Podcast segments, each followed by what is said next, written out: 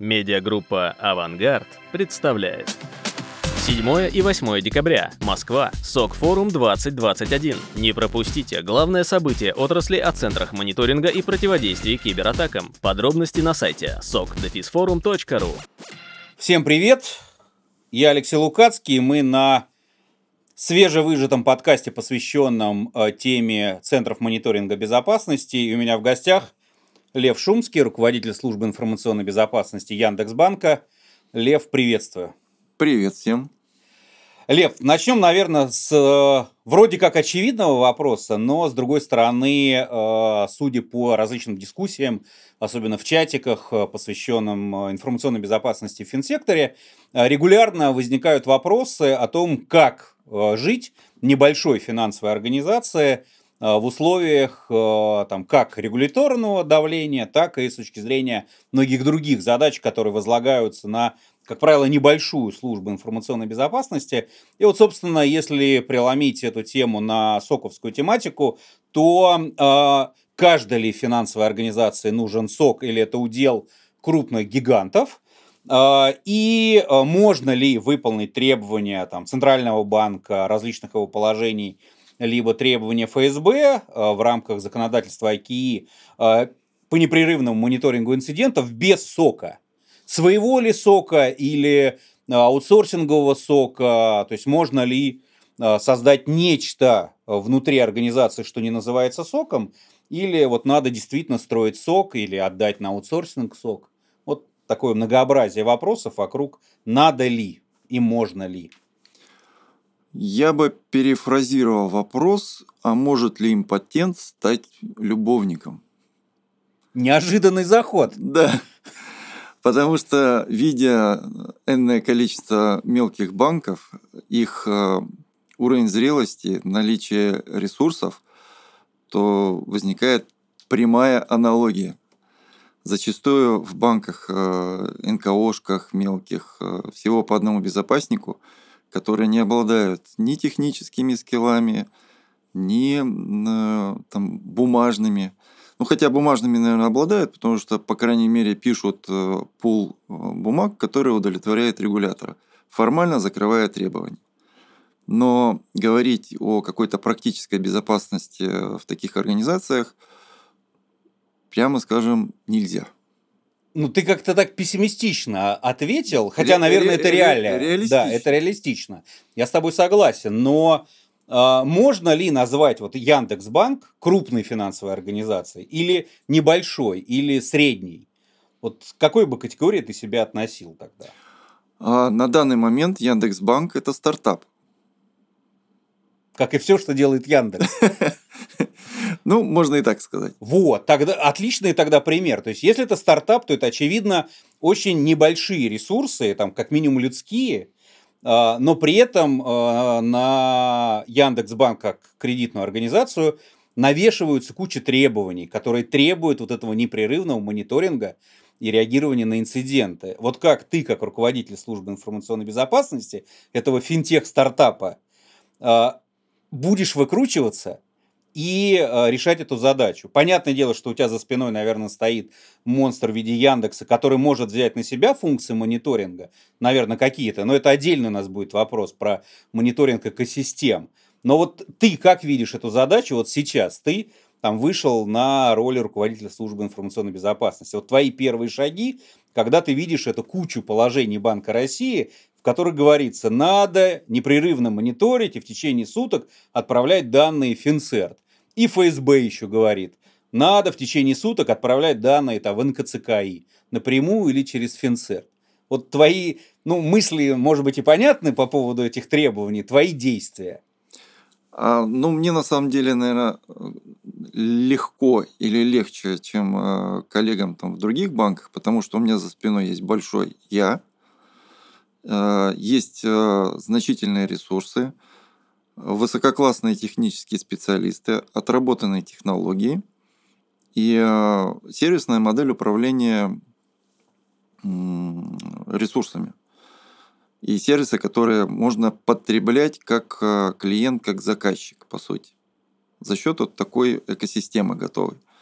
Поэтому здесь я практически как сыр в масле. катаюсь.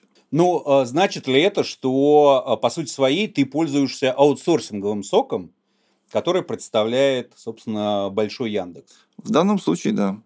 А, тогда, собственно, возникает вопрос, является ли это, может быть, единственной моделью для небольшой финансовой организации, которая не имеет возможности там иметь 6, там, 7, 10, 11 человек, которые будут в круглосуточном режиме заниматься мониторингом, или, возможно, какие-то иные варианты модели вот, реализации как минимум требований, если уж мы говорим, что небольшие финансовые организации – это в основном бумажная безопасность, то вот как им выстроить э, этот процесс, когда у них нет за спиной большого Яндекса? Самостоятельно никак. То есть, либо это все останется на бумажке, у нас нет инцидентов, нам нечего сообщать и так далее. Если э, бизнес заинтересован, э, чтобы он был в безопасности, чтобы клиенты не страдали, тут однозначно необходимо прибегать к услугам аутсорсинга.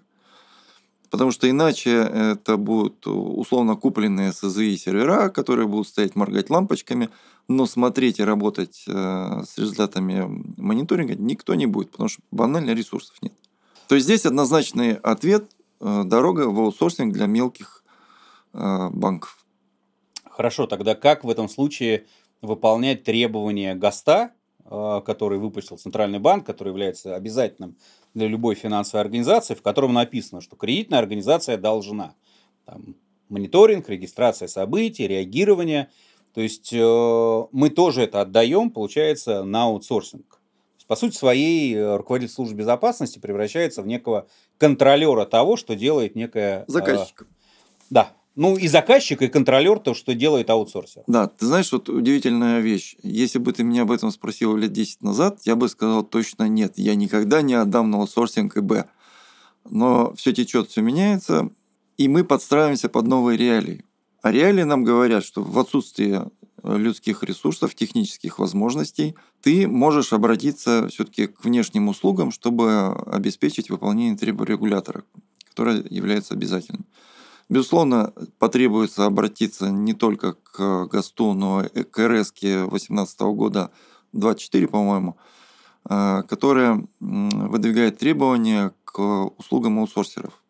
Что нужно Владимир. к ним э, предъявить, да, чтобы эти услуги были безопасны для банков. И, к слову сказать, Банк России там уделяет сейчас этому достаточно большое внимание, поскольку банки много сервисов э, в последнее время уже отдали на аутсорс. Окей, тогда э, раз уж у нас зашел разговор именно в русле аутсорса, то что можно отдать на аутсорс, вот именно в контексте мониторинга, реагирования на инциденты? То есть, э, ну, мониторинг, наверное, да, можно отдать, но реагирование тоже отдаешь. То есть, как, например, сотрудник аутсорсинговой организации может прореагировать на то, что происходит внутри твоей инфраструктуры, особенно если это завязано на стык безопасности и IT. Там, например, а, непроплаченная дыра, которая приводит к реализации инцидента. Это же не проблема безопасности, это проблема IT. И так-то безопасность с IT не всегда нормально живут. А тут еще приходит внешний аутсорсер. Хотя, наверное, для там, э, Яндекс.Банка чуть проще, потому что и инфраструктура там во многом будет а, там, а тоже от головной структуры, ну или многие ее элементы. А, вот. А Яндекс это IT-компания, ну и, соответственно, проще будет решать многие вопросы. Но вот как делать это другим небольшим компаниям, вот разрулить вот этот э, конфликт, и, собственно, возвращаясь к первой части, а, что можно отдать с точки зрения мониторинга реагирования на аутсорс? Ну, давай начнем с того, что у маленьких банков э, маленький бизнес, поток э, событий и клиентов там достаточно небольшой, поэтому частота возникновения инцидентов, скорее всего, будет тоже небольшая. Ну, ты упомянул вопрос э, управления уязвимостями. Да, здесь нужен SLA, договоренность э, с IT, в какие сроки они будут устранять high и medium э, уязвимости. Даже в больших компаниях такой срок варьирует там условно от недели до месяца. В маленькой но опять же, как правило, там один айтишник, один безопасник. Два коллеги там... На... в одном лице. Нет, это разные люди, но, э, ну, читай, там мелкие банки, там до 50 человек, 10-50. Айтишник занят обычно и никеем, ой, у меня там принтер сломался, ой, у меня тут программа не открывается и так далее. Безопасник сидит там в бумажках. Э, ключики го- выдает. Готовит, да, да. ключики. Вот Еще это. и скудо и видео занимается. Ну, зачастую Иногда. Это, да. да, зачастую это э, там физическую безопасность, ну и этим может заниматься, безусловно. Ну, То есть количество инцидентов э, невелико, реагировать они могут по-разному, договориться с аутсорсингом, ну, условно, там, знаешь, там, телеграм-канал для алертов, э, смс-информирование, звонок, в случае чего. В конце концов, часть критических систем, которые могут привести к какому-то сбою или воздействию во внерабочее время, их можно, ну, условно, выключать. Клиенты же не приходят, ДБО можно опустить, инцидентов не будет. Ну, это идеальный вариант, да, когда все отключить. Ну, ты знаешь, у нас ну, была история, когда в 12-13 в году там Карбонак бродил и прочие товарищи. Мы даже периодически просто останавливали часть инфраструктуры, Э, для снижения рисков. Ну, вариант. По договоренности с бизнесом. То есть э, задача решаемая, и э, с чего бы ты вот начал, ну или с чего ты начнешь, по сути, своей ну, прежде взаимодействия всего, с аутсорсером? Э, с аудита понимать э, ландшафт, IT-ландшафт э, компании, куда мы приходим, какие системы имеются, какие порядки или процессы уже запущены. Как правило, они либо отсутствуют, либо присутствуют в головах э, людей. И эти знания необходимо перенести и задокументировать. Описать взаимодействие компонентов между собой, э, там, какое внешнее взаимодействие происходит. Определить источники событий, с какой там частотой они будут поступать, э, какие события считать инцидентом, какие не, не считать как правило, помимо там мониторинга чисто ИБшной части, даже DLP отдают на аутсорс. Хотя это такая достаточно чувствительная история, но тем не менее практика показывает, что передают. Окей, тогда что остается в банке? В безопасности банка, если почти все можно отдать на аутсорс? Ну, а, остается. получается комплайенс, а, если есть работа с юриками, это выпуск ключей, ну, поддержка ключей там, где банк э, является клиентом, там система Банка России платежная, либо клиентом ДБО другого банка, там тоже ключевая информация крутится. Ну и, в общем-то, все, и формальный контроль комплайенса. А по отношению к аутсорсеру есть там планируются или должны быть какие-то инструменты, с помощью которых ты будешь контролировать исполнение SLA? А, безусловно, такие инструменты должны быть. Э, они должны прописаны в договоре. Срок реагирования, порядок реагирования, ответственность аутсорсера там, за нарушение SLA, порядок реагирования на какие-то ну, непредвиденные э, ситуации, связанные с нарушением сетевой связанности, когда информация перестает поступать э, в сок. Потому что, по сути, это тоже может быть инцидент. А с помощью чего это тогда контролировать? Э, вот на твоей стороне. Понятное дело, что там аутсорсер э, представить любые там отчеты, скажет, вот у нас все чисто, мы SLA не нарушали, поэтому претензий к нам нет. Ты должен со своей стороны изначально им не доверять, э, ну, если не говорить об отношениях сейчас Яндекс.Банк и Яндекса как экосистема, а именно как независимый заказчик, независимого аутсорсера. Ты им не доверяешь, вот каким инструментом ты бы мог проверить, что тебя не нахлобучивает аутсорсер. Хороший вопрос. И что у него там, если мы вспоминаем вот эту RS 2.9 по аутсорсерам, что у них нет уязвимостей в инфраструктуре, э, которая принимает данные об инцидентах. То есть некая там, не знаю, витрина, там некие интерфейсы, что через этот интерфейс нельзя туда залезть. То есть ты там будешь сканировать их или пригласить там внешнего аудитора, который будет сканировать их по расписанию за там ваши деньги. Там, не знаю, какой-нибудь э, сервис-деск какой-то, который будет отслеживать временные метрики э, закрытия кейсов, которые им туда отдаются. Вот. Слушай, ну если э, смотреть правде в глаза, то мелкие банки этого делать не будут. Они... То есть на слово верят. На слово верят. Ну, представь, э, ему дали условно безопаснику 2,5 миллиона рублей, э, этих денег хватит на год э, на работу сока небольшого. Без фонда оплаты труда ты имеешь в виду? Да. Выделить еще там условно 3 миллиона на аудит инфраструктуры аутсорсера, ему бизнес скажет, покрутит у виска и скажет, иди-ка, Вася, там, лесом. Поэтому это все можно, знаешь, назвать влажными фантазиями и идеальные условия. Мечты импотента. Мечты да? импотента, да, это все не про нас, к сожалению. Так, ну вот э, тогда интересная тема. Э, может быть, ты в курсе, что думает э, Центральный банк или что он должен думать э, на тему того, что большинство его требований э, заточено под крупные финансовые организации, что небольшие ну, не способны выполнить весь этот набор, э, может быть, очевидных, понятных требований, но которые разбиваются реалии того, что небольшой бизнес не готов тратить на безопасность больше, чем он зарабатывает. Ну, как говорится, не скажу за всю Одессу, но мне кажется, Центральный банк э, выдерживает достаточно прямолинейную позицию. Банки самостоятельно должны оценивать уровень риска при передаче какого-то сервиса на аутсорс. И неважно, наверное, от размера этого банка. Это, опять же, на мой взгляд, идеальная история. Но, к сожалению, так происходит не всегда в нашей стране. И это, ну, можно сказать, беда нашей финансовой отрасли. Опять же, опираясь на свой опыт общения с небольшими банками. Это печалька.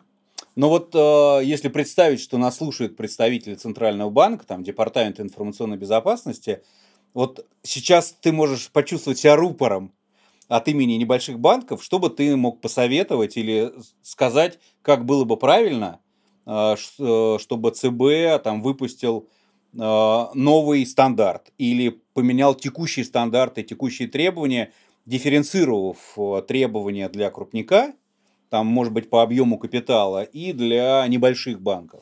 Тут Или даже, другой подход какой-то. Ты знаешь, наверное, не размер капитала, хотя он, наверное, тоже имеет значение, какие ресурсы банк может потратить на свою защиту. Тут бы отталкивался от уровня зрелости самого банка и его ИБ. Причем ну, в гостей есть определенный уровень, есть стандарт, описывающий, э, как проводить аудит.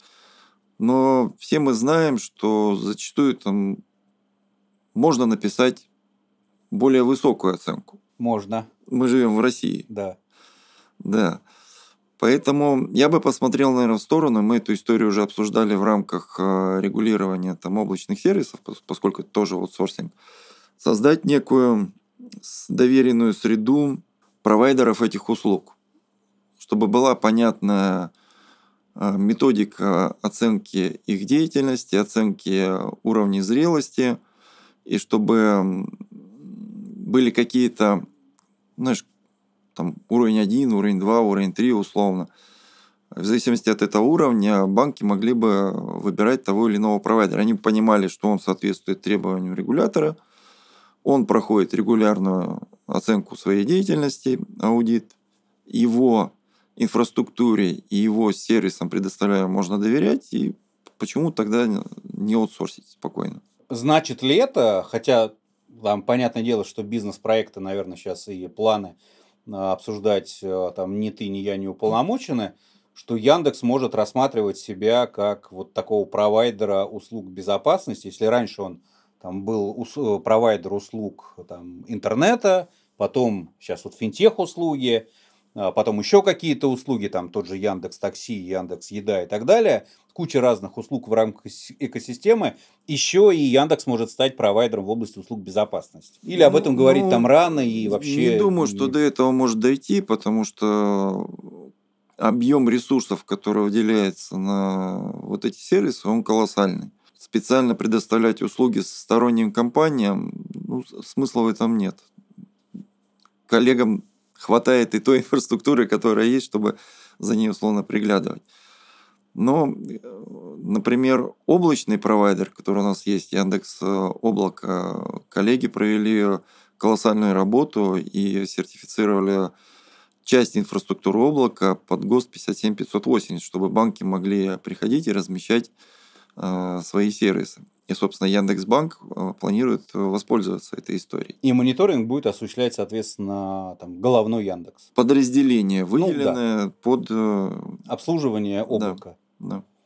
да. Угу. Тогда вот если сейчас мы перешли к, так, плавно к экосистеме, в чем вообще отличие мониторинга экосистемы от, например, мониторинга просто финансовой организации с кучей доп. доп-офисов, там, филиалов и так далее, или там мониторинга в э, финансовая организация, у которой есть много банков, которые были поглощены или там в рамках какого-нибудь оздоровления прикуплены и составляют кучу разных инфраструктур, которая живет по общим правилам. Вот у мониторинга экосистемы, когда компании совершенно различные, там еда, такси, там музыка э, и так далее, и банк сейчас, и облако.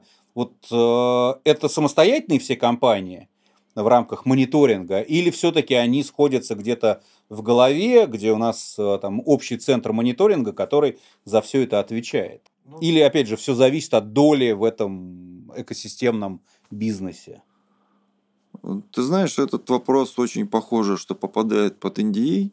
Окей. А, ну, так хорошо, тогда давай как бы уйдем в сторону Яндекса, но сейчас модная тема вообще экосистем. Там МТС, Яндекс, Сбербанк, э, там, ну, много можно называть э, компаний, которые предлагают или участвуют, или создают экосистемы. И вот если бы ты возглавил экосистему с точки зрения безопасности, ты бы выстраивал централизацию э, мониторинга, реагирования на инциденты, или, опять же, дал каждой вот этой части экосистемы некое право самостоятельно решать эти вопросы. Или, опять же, ну, тут нет сценария, общего рецепта какого-то, и там, в каждой конкретной ситуации действовать особо. Ты знаешь, я выскажу тут свое имхо, как говорится. Uh-huh. Я бы разделил это на бизнес-юниты и мониторил конкретные бизнес-юниты отдельно. При условии, что проблемы с безопасностью не аффектят на соседний юнит. Если аффектит, то их надо, естественно, мониторить совместно. Еще одну проблему можно отметить э, с крупными компаниями. Это сейчас не про Яндекс. Это про все остальные экосистемы и поглощения банков, которые ты говорил. А, зачастую в поглощенных банках очень много легаси. И это вызывает, Безусловно. собственно, проблемы с подключением этих систем а, на мониторинг. То есть это огромная головная боль просто для ребят, которые занимаются э, мониторингом этих систем. Ну, я так понимаю, что Яндекс.Банк, он же тоже, наверное, выглядит ровно так же по отношению к Яндексу, там, как продвинутый, продвинутые эти компании – а небольшой банк это что же во многом легаси. Соответственно, это значит, что вот в рамках вот этого произошедшего поглощения э, вся инфраструктура будет э, там перелопачиваться на стандарты э, головной. Естественно, мы проектируем изначально нашу инфраструктуру, исходя из требований ГОСТа, и я тебе уверяю, что у нас будет сделано все правильно и безопасно. Я даже не сомневаюсь. Но возвращаясь вот к теме мониторинга, а, ты вот э, упомянул, что правильнее, наверное, было бы делать по отдельным бизнес-юнитам. В случае с э, экосистемой Яндекса банк это, наверное, ну там одно из ключевых элементов этой экосистемы, на которые будут завязаны многие, по идее, там, поскольку платежи проходят, явно, что они будут проходить теперь через свою финансовую структуру. Получается, что э, здесь вот выделить э, мониторинг отдельно не получится. И, там, как ты сказал, это будет делать головная структура. А вот как у вас э, будут выстраиваться вот эти взаимоотношения между головной структурой, там, где есть свое подразделение, свои люди, и тобой? Или ты, несмотря на то, что руководитель службы безопасности вот именно Яндекс.Банка, все-таки как-то может быть, неформально, но, собственно, часть вот той головной части, э, структуры. Ну, как я говорил, уже в Яндексе применяется сервисная модель, поэтому в рамках э, каждого сервиса я, как руководитель СИП банка, получаю, ну, условные FTE, которые находятся в конкретном подразделении, но условно работают на банк. То есть аутстаффинг такой, по сути. Да. Угу. А, Эта да. модель для меня, конечно, непривычная, но она, в принципе, вполне эффективна. Угу. А с точки зрения технологий, то есть как вот ты получаешь условно ФТЕ, но на уровне там ресурсов, процессорных мощностей, э, там количество, не знаю, событий, которые отрабатывает система мониторинга. То есть это тоже как-то вот делится, выделяется, формализуется.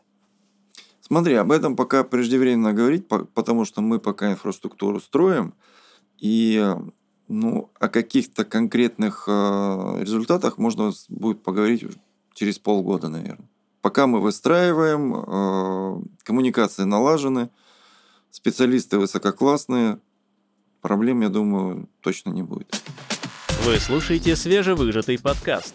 Разговоры о центрах мониторинга и эффективной кибербезопасности. Хотите больше? Приходите на СОК форум 7 и 8 декабря 2021 года. Здесь только признанные эксперты, новейшие технологии и лучший опыт. Регистрация на сайте sokdefisforum.ru. Количество мест ограничено. Один из, наверное, популярных вопросов, я помню еще э, на многих мероприятиях по безопасности, Э, все пытались вытащить э, ЦИСа Яндекса Антона Карпова, чтобы он рассказал о внутренней кухне, как выстраивается безопасность. И Антон, когда вот э, удается его вытащить, он говорит, что мы не любим покупных решений, мы стараемся делать все сами, ровно под себя, под свои задачи. И отсюда, собственно, логичный вопрос. CM, которая мониторит вот эти инциденты, это что-то свое или это что-то там коммерческое типа Curator, там Арксайта, Спланка, может быть, или каких-то иных решений, или это что-то на базе какого-нибудь эластика сделано, или это действительно вот самописное, как, собственно, Яндекс регулярно э, делает, а, там, с точки зрения системы аутентификации и так далее, и так далее. То есть, если это возможно озвучить. Ну, так скажем, мы используем коммерческое решение, достаточно крупное, известное, но есть ряд э, нюансов, связанных там, с предварительным э, сбором, нормализацией логов, которые проходят предобработку, а потом попадают уже в CM. Угу. А с точки зрения систем э, автоматизации, э, систем оркестрации, это опять же что-то тоже коммерческое или это самописное решение, которое там имеет API в этот CM, которые, через которые затем раздаются команды. В этом плане в Яндексе все хорошо. Я, честно говоря, получаю наш такой технологический оргазм от работы э, в такой продвинутой технологической компании. Потому что все, что можно, оно автоматизировано. И автоматизировано таким образом, что тебе удобно просто работать с системой. И интуитивно понятно, как с ней работать. Мечта. Мечта, Мечта безопасника. Вот, вот реально, да. Отлично. А если вернуться с вот этого э, оргазма на нашу грешную землю, э, с точки зрения взаимодействия с регуляторами, э, понятное дело, что как банк ты должен будешь отдавать данные, там, как минимум Финцерт, а может быть в НКЦКИ. Ну, скорее всего, это будет через, через Финцерт, да. Это будешь делать ты, получая там обработанные карточки там инцидентов э, от головной структуры, который, и ты будешь это отдавать Финцерт, или это будет делать, собственно, головная структура, где, собственно, и сосредоточена и CM, и база инцидентов и так далее. Ну, смотри, это, поскольку да. у меня есть FTE внутри Operation центра, то автоматизацию взаимодействия с Финцертом мы реализуем э, в этом подразделении. И, соответственно, дальше уже будем разруливать потоки информации в зависимости там фиды туда, не фиды туда, бюллетени сюда и так далее. То есть ты ставишь задачу, а там, собственно, да. твой ФТЕ да. исполняет, ну, наверное, идеальный вариант. То есть я там могу придумать любую влажную фантазию, а ребята придумают, как это реализовать. Отлично, отлично. У меня вот есть еще один вопрос, э, хотя, наверное, в текущей твоей роли он, может быть, не будет играть столь э, э, главенствующей э, позиции, потому что как бы IT-компания, как бы э, по сути своей финтех, стартап и так далее, всегда можно легче договориться о том, зачем нужно это, зачем нужна безопасность и так далее. Но вот если взять небольшую финансовую организацию – и поскольку там, собственно, многостаночник, который делает все, не только мониторинг, но и ключики, и вообще вся безопасность на нем, вот как ему продать а, безопасность, кибербезопасность предправу, ну или там правлению, предправу, неважно. Есть какие-то вот здесь лайфхаки, советы, а, Потому что, опять же, вот там, сидя в чатиках, видишь э, люди, которые с регионов говорят, я один э, и это, и это, иногда еще и персданные на мне, поскольку как бы защита персданных, на, на мне скут, на мне видеонаблюдение, и чуть ли там не принтеры подчиняю, потому что айтишник заболел, а я тут на пару с ним один работаю а я единственный технически подкованный. Вот как этому человеку прийти и сказать, что мне надо не 2,5 миллиона в год помимо фото, а мне надо хотя бы там 5 или 6 миллионов, а может быть там 20 миллионов. Есть какие-то лайфхаки или это надо вот смириться с этой позиции, вот сколько дали, вот и крутись в этом колесе.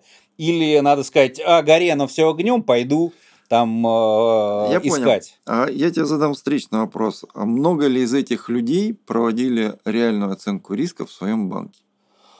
Ну, слушай, как бы понятное дело, что в голову не залезешь, но вот по общению люди реально горят и болеют за свое дело и проводят такого рода оценку. Но, как ты правильно заметил, когда банк небольшой э, и размер хищений у тебя может быть тоже небольшим, и он может быть, э, ну, не такой же, как э, размер бюджета на безопасность, но отличается там на порядок, не больше. Там 2 миллиона и там 12 миллионов или там 15. Ты приходишь к предправу, говоришь, мне надо не 2, а 5. Он говорит, да у нас ущерб весь 15. Чего я буду тратить на тебя 5? А и зачастую вот, ущерб может быть меньше, чем... Да, чем затраты на безопасность. А вот тебе ответ, что бизнес принимает осознанное решение забить на безопасность. Ну, это как-то грустно получается. Ну, грустно, это, это наша реалия. Была, насколько я помню, у Центрального банка идея вводить резервы на информационную безопасность. Э, на завис... покрытие, да, на, на покрытие, от рисков. Да. В зависимости ну, от... ввели, да. Ну, пока э, как-то практического применения мы не видим. Ну, да. оно вот в процессе, да, по сути своей. Ну, то есть, э, если такое введется, может быть, это как-то будет стимулировать. Или наоборот, э, банкир скажет, а горе на все огнем, лучше закрыть финансовую организацию, потому что затраты будут несоизмеримы. Ты знаешь, вот крамольная мысль такая закралась. Вот я бы, честно говоря, все эти мелкие организации перевел в категорию, ну не знаю, как ее назвать, средний малый бизнес который ограничить просто... Средний финансовый. Да, Не микрофинансовый, а средний финансовый. А, который ограничить возможностями проведения объемных, там, не знаю, транзакций, а, чтобы снизить таким образом потенциальный какой-то ущерб. Если ты не можешь, а, ты импотент, построить там безопасность, потратить деньги себе, ну тогда ты не можешь развивать бизнес условно, не можешь там привлекать, э, допустим, крупных клиентов, там, либо по кредитованию. Ну, не знаю, я сейчас фантазирую, но направление вот такое. Но ведь э, ты же можешь... Э, предпринимательская деятельность – это же деятельность на свой страх и риск. Я сам принимаю, как владелец бизнеса, решение о том, как я буду вести этот бизнес. Я же могу вообще застраховать все теоретически. Ты видел хоть одну страховку? Не-не-не, теоретически я же могу и, и как работает у нас страхование в стране? Еще в 2012 году мы вместе с грибами обсуждали историю страхования киберрисков в дебол. Я в 98 году обсуждал. А вот и ныне там. Ну, теоретически же я могу. Сейчас, на самом деле, по рынку ходит много страховых компаний, которые предлагают страховать киберриски. Я могу сказать, что я застраховал все киберриски, если случился, и если там страховой случай наступил, и если я все-таки докажу, что инцидент э, произошел и страховая компания с этим согласится, оставим в стороне, можно там, как легко это сделать, либо нет, страховая компенсирует все. И мне на безопасность вообще тратить денег не надо тогда. А тут я тебе скажу, что уровень доверия к страховым ну, где-то на уровне плинтуса. Поэтому страхование не происходит, потому что у нас все друг друга что? Любят. Ну, просто вот ты сейчас э, отчасти, по сути своей, говоришь небольшим финансовым организациям, а на самом деле же не только небольшим финансовым организациям, но любой небольшой организации, которая там сейчас выживает, понятное дело, что она не может тратить деньги на безопасность в целом и на мониторинг инцидентов, там, например, с персональными данными не только же там про финансовые какие-то потоки. И раз ты не можешь защитить данные своих клиентов, пшел вон с рынка. Ну, это же неправильно, наверное. Ну, это, наверное, неправильно, жестоко. Ну, и мир у нас тоже несправедливый совсем. Если говорить, опять же, там про вернуться историю там, с оценкой рисков и как бизнесу продать безопасность, то продать-то можно либо через э, историю сокращения э, потенциальных затрат, или потерь. Потери за счет инцидентов, а затраты, например, на то же смс-информирование. Потому что это сейчас достаточно большой кусок затрат. В свое время при еще в связном банке мне удалось продать CM а, не только для себя как безопасности, но и как а, сервис в IT и как историю бизнеса. И тогда бизнес, несмотря на то, что у меня вакансии не было, предложил свою вакансию, чтобы у меня появился аналитик, который бы работал на бизнес. Получается такая, знаешь, история аутсорсинга, да, FTE, работающая у меня. И тогда это, этот кейс вызвал удивление у предправа, а как же так? Бизнес отдает свою вакансию в безопасность. Где это видно? А зачем безопас... О, бизнесу нужна была твоя CM? И, собственно, зачем тебе дали вот этот ФТЕ, чтобы он работал а, с CM? Потому Какую что задачу? Э, удалось продать идею, и мы ее с бизнесом проговаривали. То есть за счет э, анализа сбора специальных событий из приклада и далее корреляции каких-то событий внутри CM можно было моделировать э, поведение клиентов, э, предлагать за счет этого какие-то новые фишки, продукты и так далее. То есть бизнес увидел в этом value и захотел участвовать. Может быть, и в этом и есть э, некий путь современного ЦИСа, который смотрит не только на борьбу с инцидентами, не только на там, требования комплайенса, но и на потребности бизнеса и свой инструментарий предлагает, в том числе бизнесу, говорит, давайте пошарим эти затраты, но вы получите там дополнительный value, а, хотя это не будет связано вообще с безопасностью никак. Это правильный путь, но не все безопасники до него додумываются или приходят к этому. Потому что зачастую ребята, знаешь, они такие зашоренные, вот у нас тут безопасность, нам тут нужно мониторить, вот к нам придет злобный хакер и нас похакает. У них нет такого, знаешь, а, как это называется, хеликоптер-вью, вид сверху, чтобы понять, а как же эту историю с безопасностью можно было показать эффективность бизнесу. Они живут в своем мирке и, и, и не выходят за него. Вот в этом вся сложность. Ну вот э, как бы ты посоветовал вот такого рода безопасникам э, сейчас действовать, вот куда идти, смотреть, читать, изучать, чтобы получить вот этот э, взгляд с высоты птичьего полета? То есть выйти за рамки своей традиционной деятельности, если у них найдется, конечно, время на это. То есть, и вот если ты это там в связном продал, вот, э, значит, это, по, идее, там можно продать, ну, любая другая, может, финансовая организация сделать то же самое. Давайте там купим CM а, и продадим. Либо давайте отдадим на аутсорсинг и, соответственно, сэкономим на капексе, перейдем на там опексную модель. Вот. А может быть, а давайте заведем фрод на CM и, соответственно, тоже будем анализировать время, когда там тот же самый фрод происходит, исходя из этого подкручивать какие-то настроечки и так далее. Знаешь, в свое время мне помогло две истории. Первая история, я прошел школу бизнес-администрирования, пообщался с бизнесом и посмотрел со стороны бизнеса, как они смотрят на, там, на айтишников, на безопасников и что они хотят. Вторая, да, вторая история. Тут я хочу сказать спасибо предправу связного, который меня в каком-то в какой-то степени перепрошил. Я как э, нормальный безопасник э, говорил нельзя, потому что нельзя, есть требования. А, но в какой-то момент э, меня он переубедил, что ты не должен говорить нельзя. Ты говори, как сделать можно, но безопасно, предлагая варианты.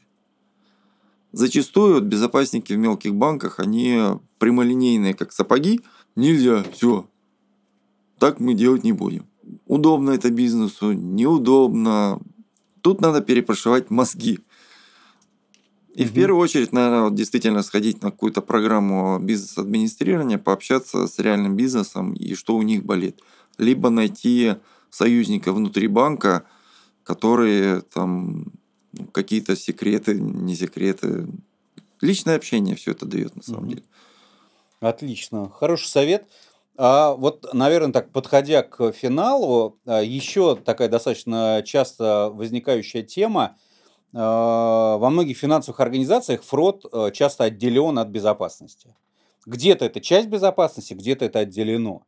А, вот э, если финансовая организация выстраивает там некий свой сок или отдает его на аутсорсинг, надо ли туда отдавать фрод и является ли это неким э, подспорьем для безопасника, а, если мы заводим на сок, там, на CM фродовскую часть, и сразу а, все там инциденты, мошеннические операции у меня превращаются в деньги, я начинаю показывать бизнесу, ребята, вот мы предотвратили столько-то, а здесь, может быть, мы не предотвратили, потеряли, а могли бы предотвратить, если бы было сделано столько-то и столько-то, это дешевле, чем потери и так далее. То есть вот фрот объединения с классическими инцидентами а, это некая помощь или это все-таки две разных а, темы, два разных направления, которые, может быть, и не стоит смешивать?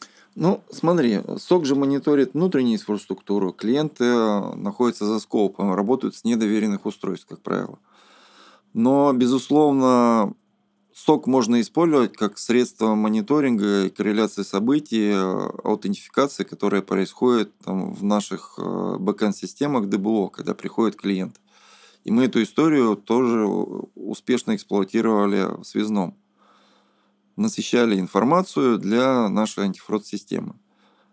И таким образом мы с большой долей вероятностью понимали, что это там наш клиент совершает операцию, не наш клиент, и могли в какой-то мере экономить э, бизнесу деньги на тех же смс-уведомлениях.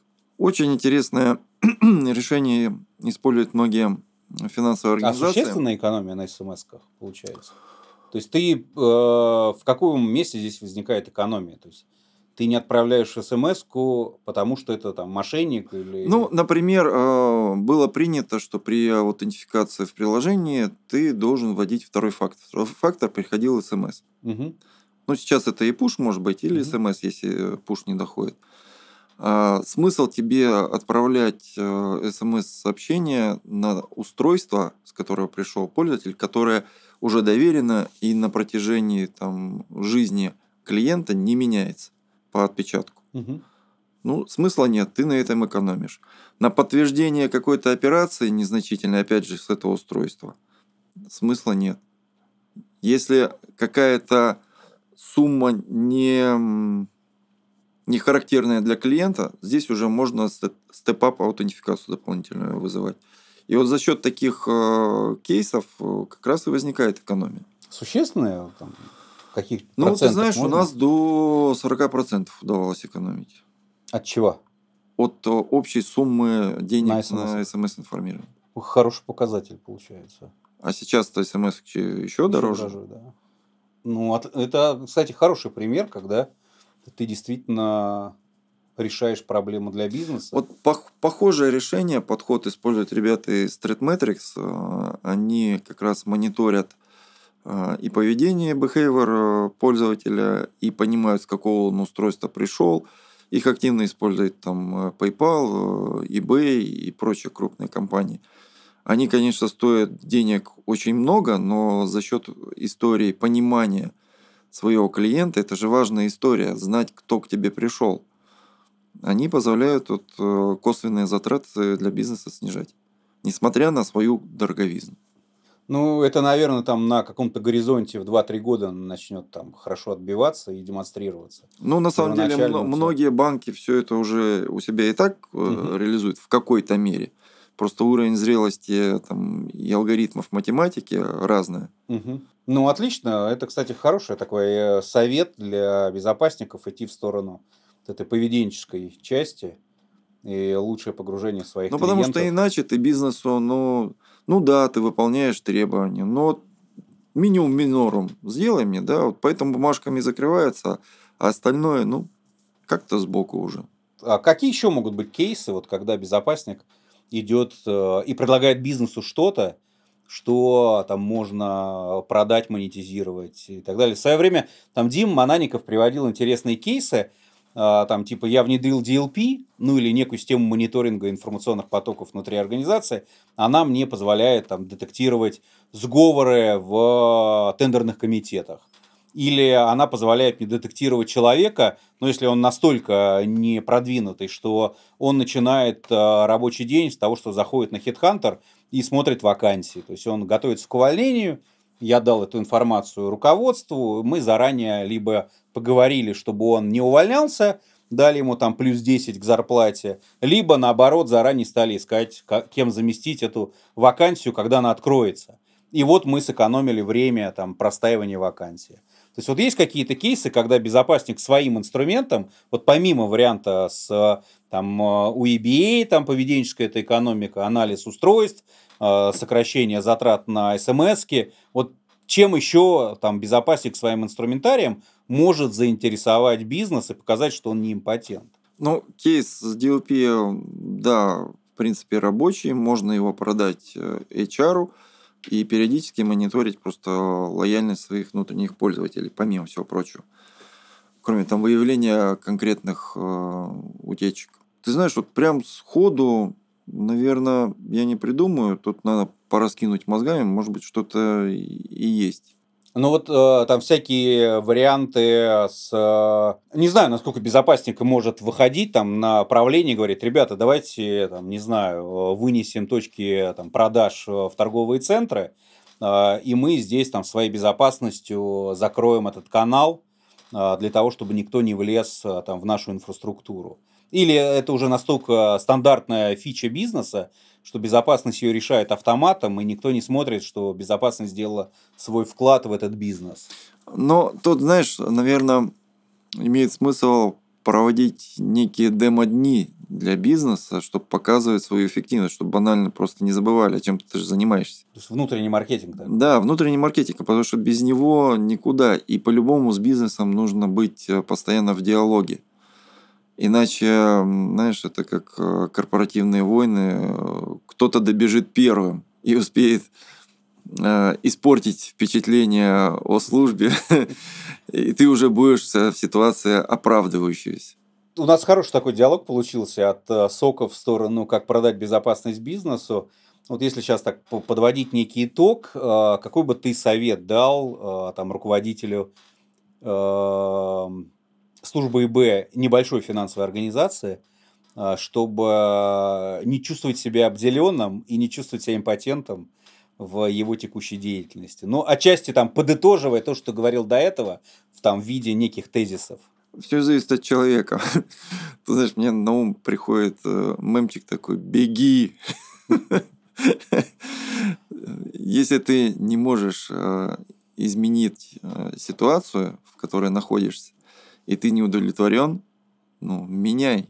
Меняй работу, меняй подход, меняй там, в конце концов, э, профессию, если ты не можешь. Потому что люди, которые находятся в такой ситуации там годами, они банально выгорают и затухают. И много людей, которые там встречаешь там, на собеседовании, у них уже потухший взгляд. А что ты можешь принести нашей организации? Ну, я не знаю. Ну, давай, до свидания. Отлично. Спасибо, Лев. Я хочу сказать спасибо Льву Шумскому, руководителю службы информационной безопасности Яндекс.Банка, и э, поблагодарить его за ответы на вопросы в рамках нашего свежевыжатого подкаста, посвященного э, проходящему 7-8 декабря в Москве СОК-форуму. До новых встреч, коллеги. Спасибо. Спасибо, Леша. Чувствую себя свежевыжатым соком. Это был свежевыжатый подкаст.